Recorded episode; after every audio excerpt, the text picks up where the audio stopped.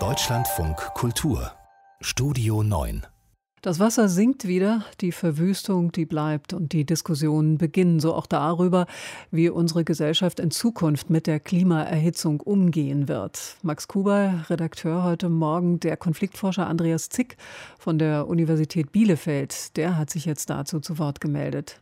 Genau, und er rechnet mit gesellschaftlichen Konflikten. Und das, obwohl wir jetzt erstmal ja eine Welle der Solidarität und Hilfsbereitschaft sehen.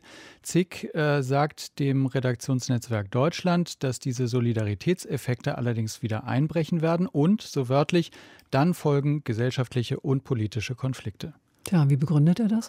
Mit dem Generationenkonflikt rund um das Klimathema. Er meint, wenn es keine grüne Regierungsbeteiligung gäbe, jetzt bei der anstehenden Bundestagswahl, dann würden Aktionsgruppen, auch extremere Gruppen wie Extinction Rebellion, reagieren.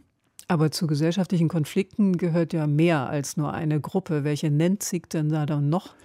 Er nennt Rechtsextremisten und Verschwörungstheoretiker. Und ähm, er geht also davon aus, man müsste damit rechnen, dass auch sie sich des Themas Klimawandel intensiver annehmen würden, als sie das bisher getan haben.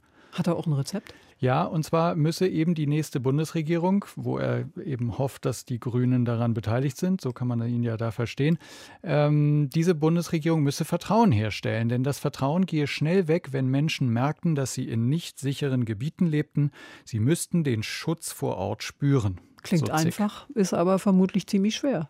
Ja, äh, vor allem da der Klimawandel ja fortschreitet und das ist so ziemlich das komplette Gegenteil von Sicherheit. Wie dramatisch dieses Fortschreiten ist, das äh, kann man heute sehr eindrücklich in der Süddeutschen Zeitung lesen, im Feuilleton. Da gibt es ein Interview mit dem Wissenschaftsjournalisten Thoralf Staud und der kommt zu dem Schluss, es ist abstrus, Klimaforschern Alarmismus vorzuwerfen. Das Gegenteil ist der Fall. Die meisten Prognosen erweisen sich als zu konservativ.